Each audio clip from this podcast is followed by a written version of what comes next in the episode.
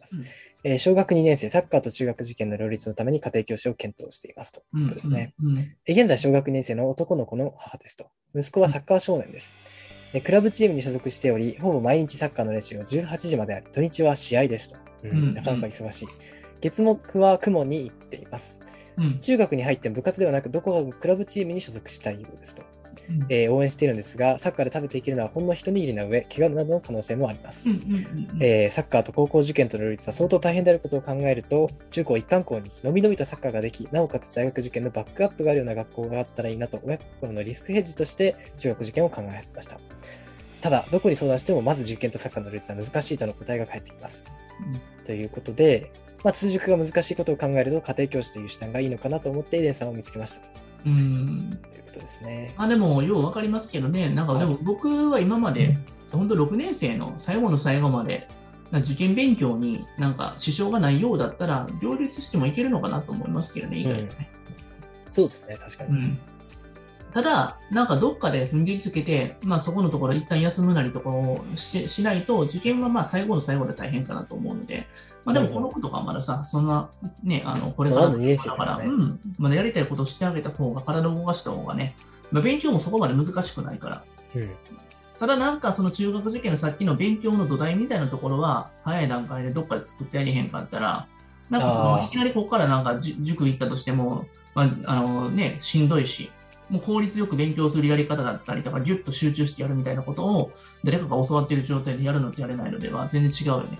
なるほど、その努力の基準値というか、そこら辺そうをだ高めし、て。多分あの忙しかったら、宿題とかも適当にババババってみたいな感じでやって、ただこなすだけで終わるみたいな感じの人たちが多いかもしれんから、スポーツやってる子って。うん。そんなところでも自分はしっかりここは丁寧にやっていくみたいな、そういったところ、ここは抑えとかなあかんなみたいなところだけは、プロの先生のそういったところをしっかり見てて、抑えるとこ抑えへんかったらこれかっこ悪いでみたいな感じのとこなろるほとどなかるほど。あるじゃないですか、そういうのって。僕も大体、まあ本当に大雑把ですけれども、抑えるとこ抑えてるんで、そういったところの考え方とか、抑えてるなってところをしっかりやっていければいいのかなと思います、ね。うん、なるほど。そのスタンダードを作っていくっていうのは結構早いうちからやってでもます。それはでも知らないとさ、結局なんか5年生、6年生スタンダード知らないですって言っても、誰も教えてくれるわけじゃなかったりするから、そこは最初のうちに教わった方がいいかもしれないですよね。そうですね、確かに。うん、なだるほど。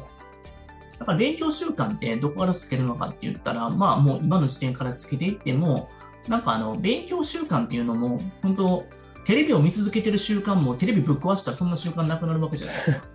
そうですね、まあそうのん根本から変えていくという。そうなんですよね、まあ、サッカーがある原因じゃなくて、サッカー以外のところの時間が多分無駄に使っているからなんですよ、きっと YouTube だったりとか、はい。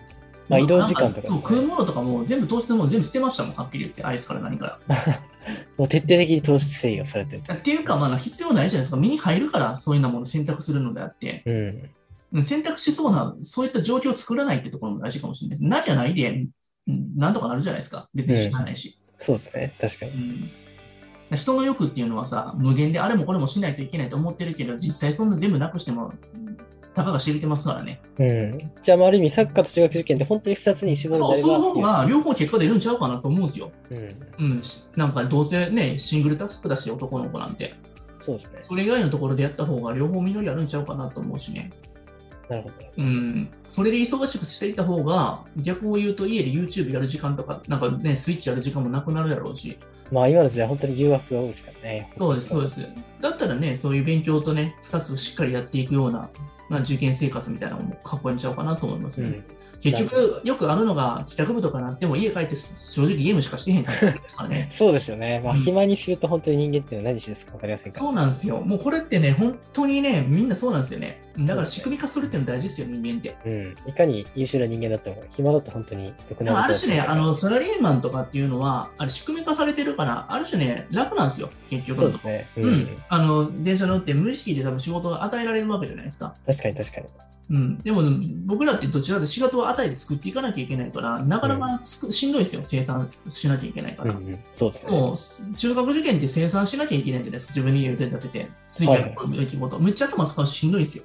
ほっといたら、そうですね、塾のレールに乗ってるだけだったら意外そとうなん難ですよ、しいでそうなんですすかよだら。から自分で自走する力って、お母さんも息子さんもそういう考え方でいかなあかんから、普通の人の場合、しんどいですよ、やっぱ。うん、なるほど。それが子供の時点そでれそがれをや一番大ってる事なんですよね。それをできるきっかけがあの中受なんで、はっきり言って。確かに確かに。うんな感じですね。はいなるほど。ありがとうございます。じゃあまあ、その両立できるということですね、結論で的きにます、できます。それもやろうと思えばいけるじゃないですか。そうやって工夫していくんですよ。人って、こうやりたいって思ったら、絶対にやろうというふうに頭で考えるんですよ、想像して。ああ。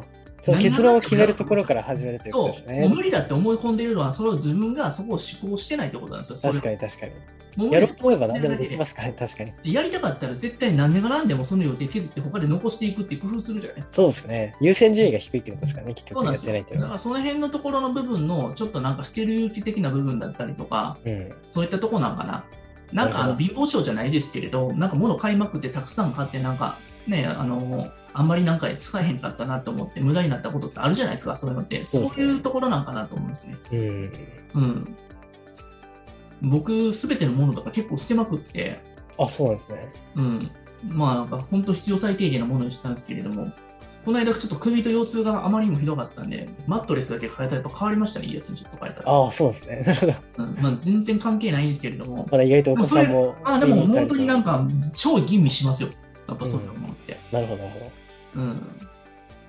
そういうのですよね、やっぱ。うん。お子さんもそうなんじゃないかなと思ど。う。そうですね。お子さんもまあ睡眠環境は意外と大事かもしれないですね。そ本当にう。なんか無意識にこれがいいだろうなと思ってたくさん入れるってことは良くないですよ。うん。分散しますよ、本当に。水泳、ピアノ、テニス。習ってることはかっこいいと思ってますけど、それ精神安定剤のためにお母さんがただ入れてるだけの人は結構ほとんどですからね。子供は結構息切れ状態っていう可能性もありますね。そうそう。僕は何なんだろう、お母さんのマスコットなんだろうかみたいな。うん。 そうですね。そうですよね。操り人形みたいになってる人も思うかもしれないですからね、うん思ってるとか。うん。そうなんですよね。だからあんまりその引き算でいきましょう、引き算で。はい。そうです。引き算思考です。はい。